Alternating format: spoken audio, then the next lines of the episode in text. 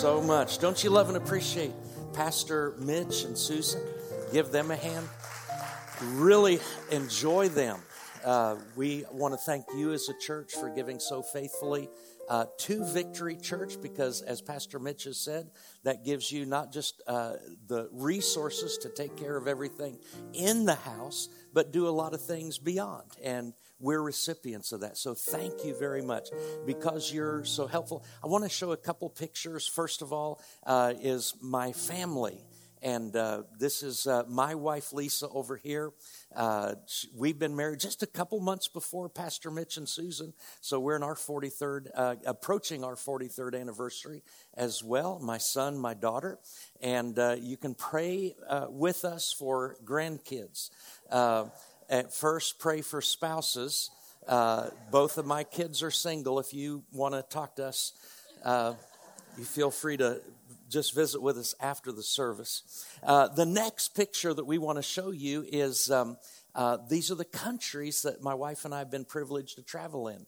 Uh, we've had a couple years off because of all the travel problems with uh, the restrictions and so on, but we're heading to Guatemala, uh, Turkey, uh, England, France, uh, Austria, and then later in the year we'll be in Brazil. So we're excited about getting back overseas. Uh, the, I know your pastor has probably been as as many countries as any pastor that I know, and uh, he's been telling us some of his stories. Have you heard some of his stories from overseas?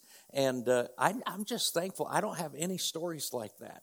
We've never almost been run over by a tank. Um, just you know we just we're, we ha- have a boring ministry compared to you and i am praying it stays that way.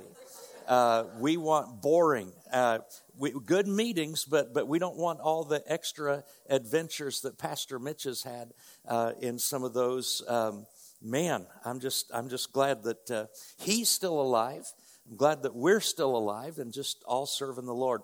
Uh, next picture, these are the books that we've been privileged to put out over the years. Uh, the center stack are the English uh, versions, and the stacks on the left and the right are the ones in foreign translations. And we're just so grateful, uh, thankful to be able to do that. And uh, these books are being used in Bible schools uh, to train ministers in many parts of the world. Uh, I just found out recently we have uh, some translations coming out in Hindi and Nepali uh, in the very near future. So these are continuing to grow and expand. Uh, the next picture just shows you eight of the books that we have. These are all back at the table at the back. Um, if any of these are of interest to you, of help to you, uh, we'd be grateful uh, for you to uh, be able to access those. I think we have another picture here. Uh, these are the four most recent books that all came out during the you know coronavirus situation and uh, have another one coming from the printer uh, February the 10th, and then one that we're kind of working on here.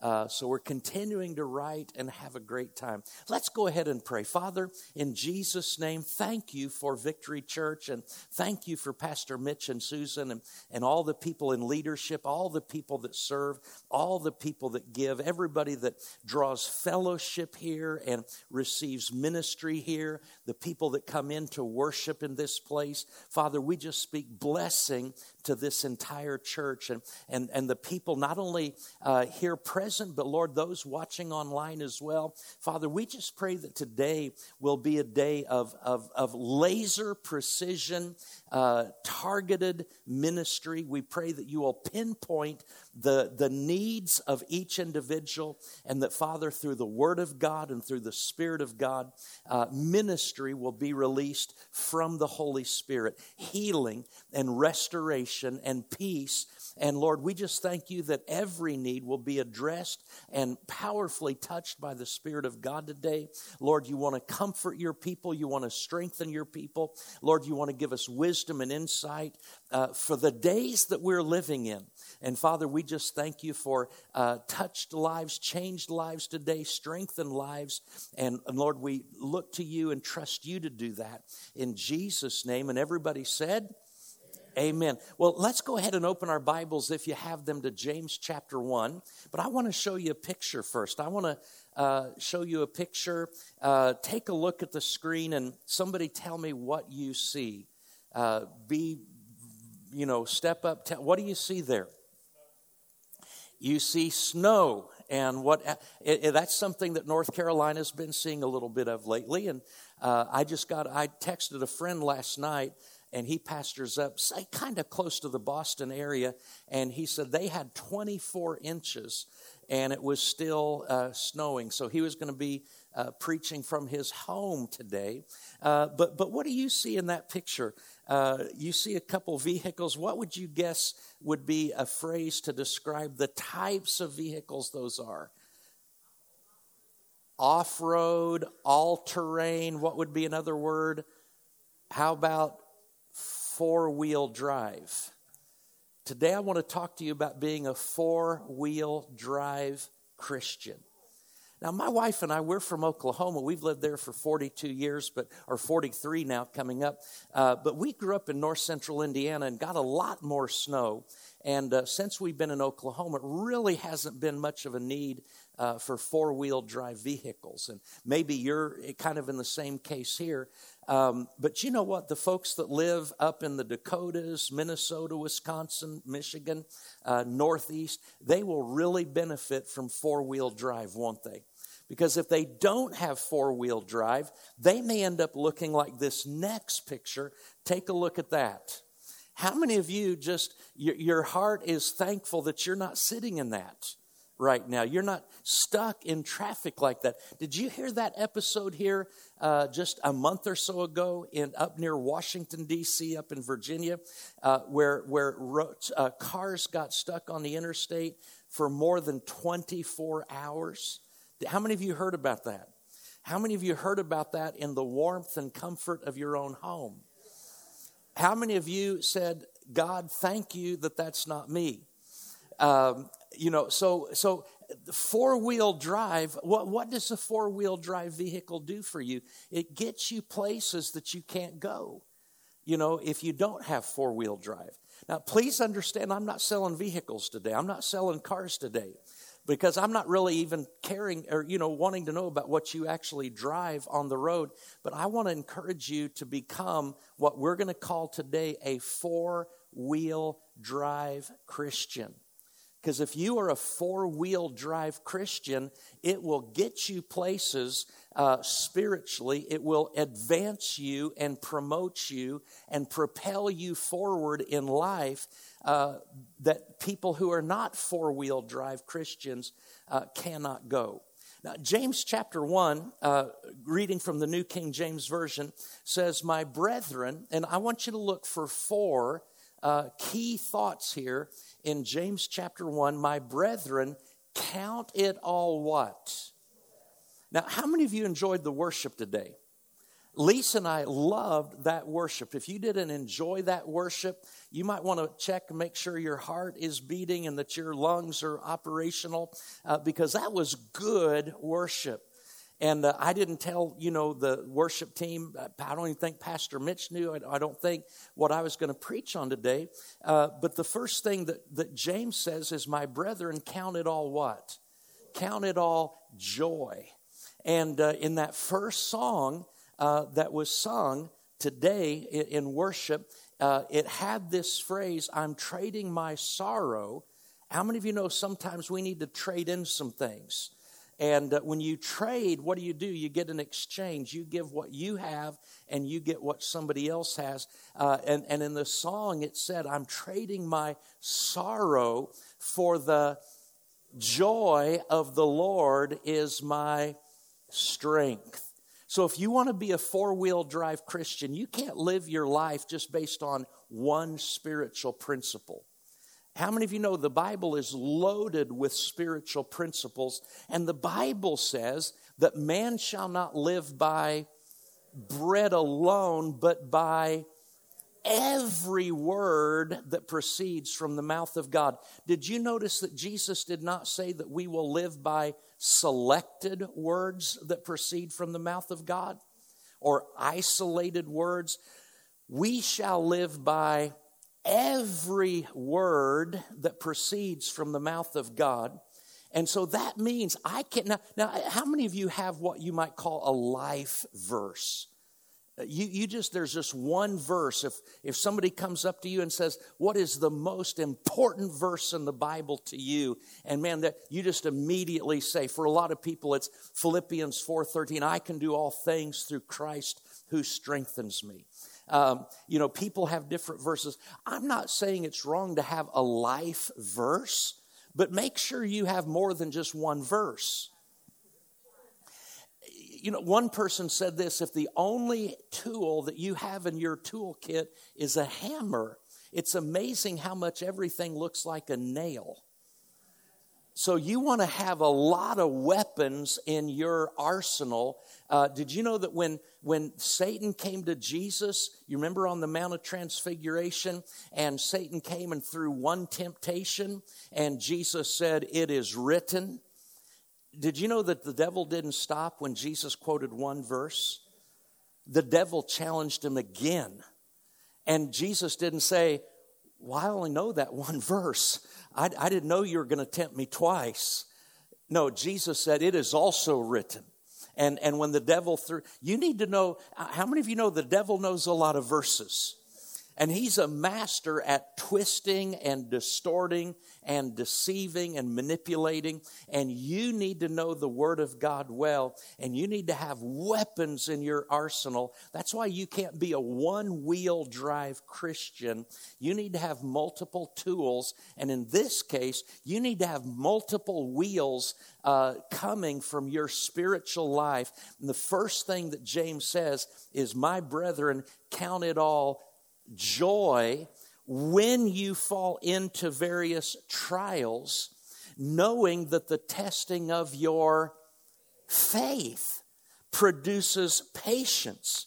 So, faith is the second tire, as it were, the second wheel that you have in your four wheel drive vehicle. You've got the tire of joy that is spinning and gaining traction. You've got the tire of faith that is gaining traction for you. And then he says, the trying of your faith produces what? Patience. But let patience have its perfect work, that you may be perfect and complete, lacking nothing. If any of you lacks wisdom, let him ask of God who gives to all liberally and without reproach, and it will be given him. If you want to know what we're going to be talking about today, I'm going to be talking about four spiritual forces.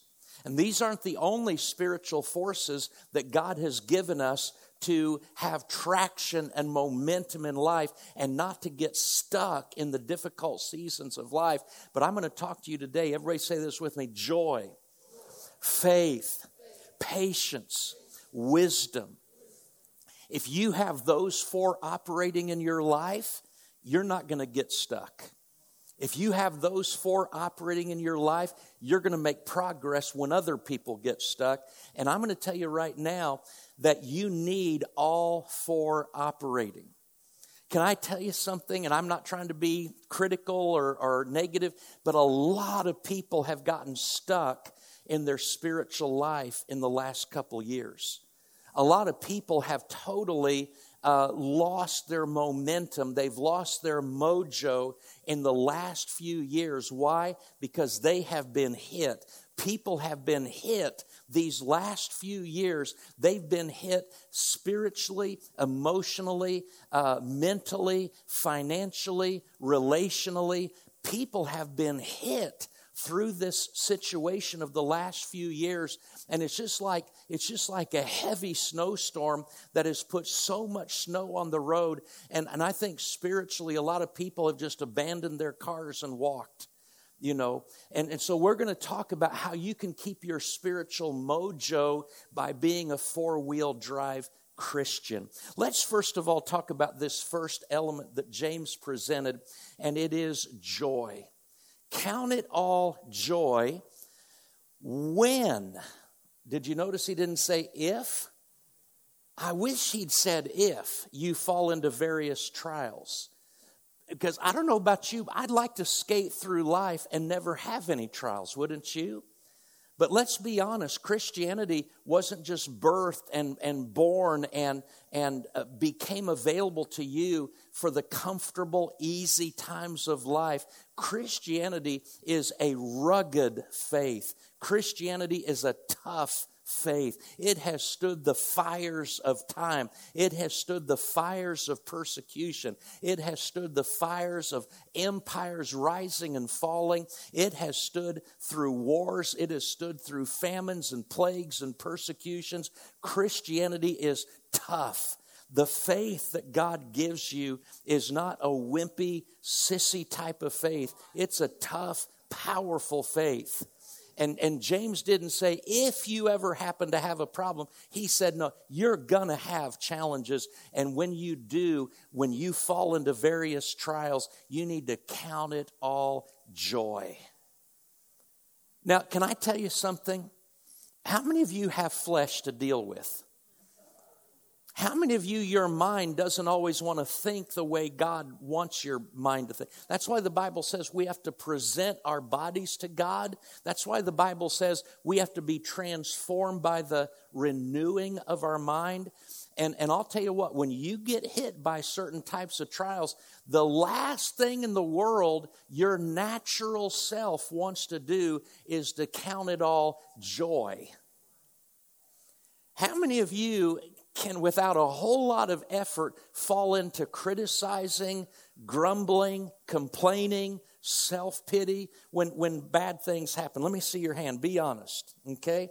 Uh, I mean, that's just natural to say that something bad happens to you and you're going to count it joy. It, it, to me, it's unnatural. It, it's counterintuitive you know, my flesh wants to grumble, complain, throw a pity party, etc. But James tells us, writing by the inspiration of the Holy Spirit, that we need to count it all joy. See, Satan is after your joy probably more than anything else because the joy of the Lord is our strength. And if he can get your joy, he can get your strength. And if he can get you weak, and, and, and, and then he can just begin to pile on. I think there's a lot of people, Pastor Mitch, that over these last couple of years, they've just gotten spiritual fatigue because they lost their joy. They didn't get their joy back, and all these other things came flooding in fears and concerns and worries and things like that. And it just hasn't let up. And until people get their joy back, now, when we talk about counting it all joy, I know that's hard, but it's an imperative that we do. James didn't say, think about counting it all joy. He just said, count it all joy. You say, does that mean we're joyful because of the problem? I don't think so. We're joyful because we have a God who's bigger than the problem.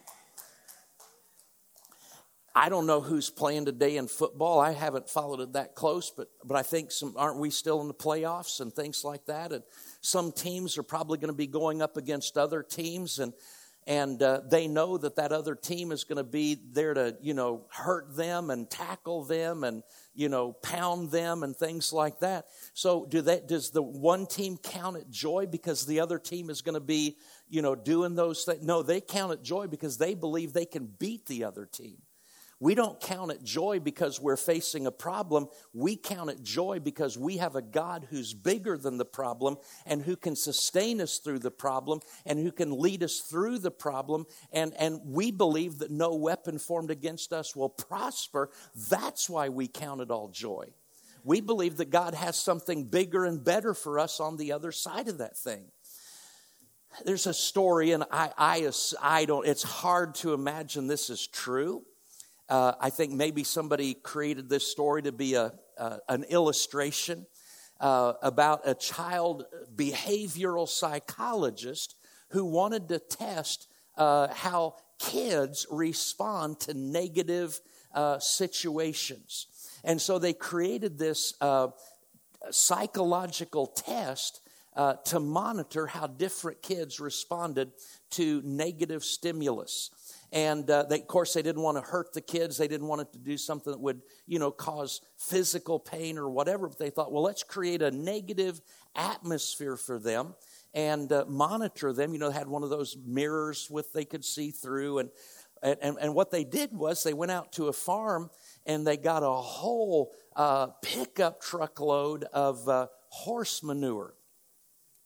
And they put this horse manure, fairly fresh, into a uh, cubicle, into a little small room and uh, they had their mirror there, their one-way mirror, so they could watch. The little kid would go in there, and and uh, so they took this one kid who kind of was a whiny kid and negative, and you know tended to you know give up easy and things like that. So they took this little kid and put him in that room and, and he just, he smells it, man, it smells bad, it looks bad. And, and this kid predictably just starts whining and, you know, belly aching and, and, you know, all that. Well, they're not trying to traumatize. So they get him out of there and, you know, they make the results and things like that. And then they took this other kid and this little kid uh, was known for being real cheerful and positive and optimistic and they take this little kid and stick him in the room with all the manure and he he looks around smells and man he starts clapping his hands and he starts jumping up and down and he's all happy and and and the, the guy writing all this down is uh, he's thinking man that's kind of weird. And uh, so he goes in gets him out and he says you know johnny said uh, you seemed really happy in there. What's what's the deal and he said, with all that manure in there, there just has to be a pony around here somewhere. and, and, you know, so we can ask, you know, what kind of person are we? Are we the person that we get some negative stuff going on and so we just whine and complain and feel sorry for ourselves? You know, and there may be some people right now, Pastor Mitch, that they're stopping and thinking about this and what's been going on in their life, and they might be making an adjustment and say, man, there just must be a pony around here somewhere you know, with all I, how many of you been going through a lot and you're thinking right now, maybe God has a pony for your future? You know, uh, you're facing some stuff. But anyway, the Bible says, Nehemiah chapter 8, verse 10, this is the verse from the song earlier that was so powerful. I'm glad we got to sing it together. Do not sorrow, for the joy of the Lord is your strength. Now, here's the thing we need to understand happiness and joy are not the same thing. There's a lot of things. Did you ever notice the connection? I think if you study this, the history of the word, the etymology of happy, that it actually connects back to the word happen. Happy in, in one sense of the term. You may define it differently, but in, but in an etymological sense of the term, happy has a lot to do with what happens. It's, it's very circumstantial. And if you live in the realm of walking by sight, walking by your feelings, and then, then your happiness is going to be totally contingent on what happens. So, what happens when what happens isn't good, you are not happy. But you know what the Bible says in Psalm 16 11, the joy of the Lord, well, I'm sorry, uh, in your presence is fullness of joy. And it says in Proverbs 17 22, uh, a joyful heart is a good medicine. So here's, here's what we, I'm going to have to decide am I going to live based on what happens? Or am I going to live based on the presence of the Lord? Because in the presence of the Lord, there is fullness of joy Joy is like a medicine to my heart. The joy of the Lord is the strength of my life. And can I tell you something? In the presence of God, there is consistency. In what happens in life, there is often complete inconsistency. So you're going to have to decide are you going to live a happy based life? Uh, and it, how many of you like being happy? I like being happy. I like it when good things happen and all that. But what happens when good things don't happen and, and the bottom might tend to fall out on your happiness? You can still, in the presence of the Lord, find fullness of joy. So, the first thing that James says in dealing with adversity and dealing with these kinds of challenges is to count it all joy when you fall into various kinds of trials. Secondly, he says, knowing this, that the trying or the testing of your faith. Can I tell you something? Your faith will be tested. We live in a world, we live in a fallen world. Satan is the God of this world. You're living in this fallen world with all kinds of people who aren't fully renewed and fully spiritual, and, and, and people live and work in all kinds of imperfect environments and things of that nature. Your faith, your trust in God will be tested. So, what are we going to do with the testing of our faith? We need to understand what 1 John 5 4 says. John said, For whatever is born of God overcomes the world. And this is the victory that has overcome the world, our faith. I just wonder in these last couple of years, how many people have, number one, not counted adversity as joy and, and they've let their trust really be kicked around. They've really let their trust, their confidence in level, their confidence level in God uh, to be shaken. The Bible says that, that faith is the victory that overcomes the world. And so the question is this are we overcoming or are we being overcome? And there is nothing wrong with a Christian if you've been if you've been more the tail than the head, if you've been more beneath than above, that there's nothing wrong. As a matter of fact, you need to be honest with God and say, God, you know, I've been really getting kicked around these last couple years. You know, I've been off my foundation. I've been did you know that you can't fix a problem you don't have? And there's nothing wrong with being honest about God. You know, I love that man who said, Lord, I believe, but help my unbelief. And, and, you know what Jesus did when the man said, Man, my faith isn't as strong as it should be? Did you know Jesus didn't say, Get out of here with that unbelief? Don't you come back to me until your faith is perfect. Jesus helped the man because he was honest and he said, Lord, I, I have some faith. I, I do believe, but I, I'm, I'm struggling here. Help my unbelief. Did you know that when you're having a problem, you need to run to God, not away from God? Don't let shame, embarrassment, fear, anxiety cause you to think that God doesn't love you and that He won't love you until you're perfect. You know what? God loves you just the way you are, but He loves you too much to let you stay that way. God will never say, You've got a problem, go away until you fix that problem, and when you're perfect, come back to me. That is not God's way. Because God doesn't expect us to fix our own problems apart from Him. He says, Come unto me, all ye that are weary and heavy laden, and I'll give you rest. Listen, God is not condemning you for flaws and faults. God is telling you to come to Him. The Bible says, Let us come boldly before the throne of grace that we may obtain mercy why do we need the mercy? Because we're not perfect. We do have flaws. But he said that we might have find mercy and find grace to help in the time of need. God wants to strengthen our faith. The Bible talks about the spirit of faith, the shield of faith, the joy of faith, the breastplate of faith, the work of faith, words of faith, the fight of faith, the assurance of faith, and the prayer of faith. The Bible says that your faith will be tested. Number one, don't give up on your joy. Count, count the challenges as a joy and then continue to feed your faith, grow in faith, build your trust in God. And then this next uh, statement that, that James makes the testing of your faith produces what? Patience.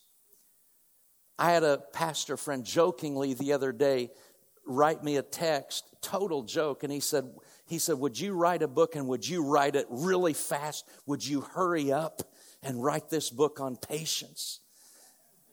he's joking. You know, how many of you have said, Lord, I want patience and I want it now? patience. Hebrews chapter 6, verse 12 says that you do not become sluggish, but imitate those who through faith and patience inherit the promises. You know, I think we've kind of missed it because in English, the word patience has taken on a connotation of passivity. We think that patience means, well, I can't do anything about it, so I just better sit back and wait till something happens. But really, the, the Greek word uh, for patience, I'm reading this from one of my books. Uh, it says the word for patience, which James uses, is not a passive word. It does not imply inactivity or refer to miserably tolerating a situation. When you encounter trials, don't just surrender and become resigned and apathetic. That's not patience. Rather, this word refers to a persevering endurance and continuance.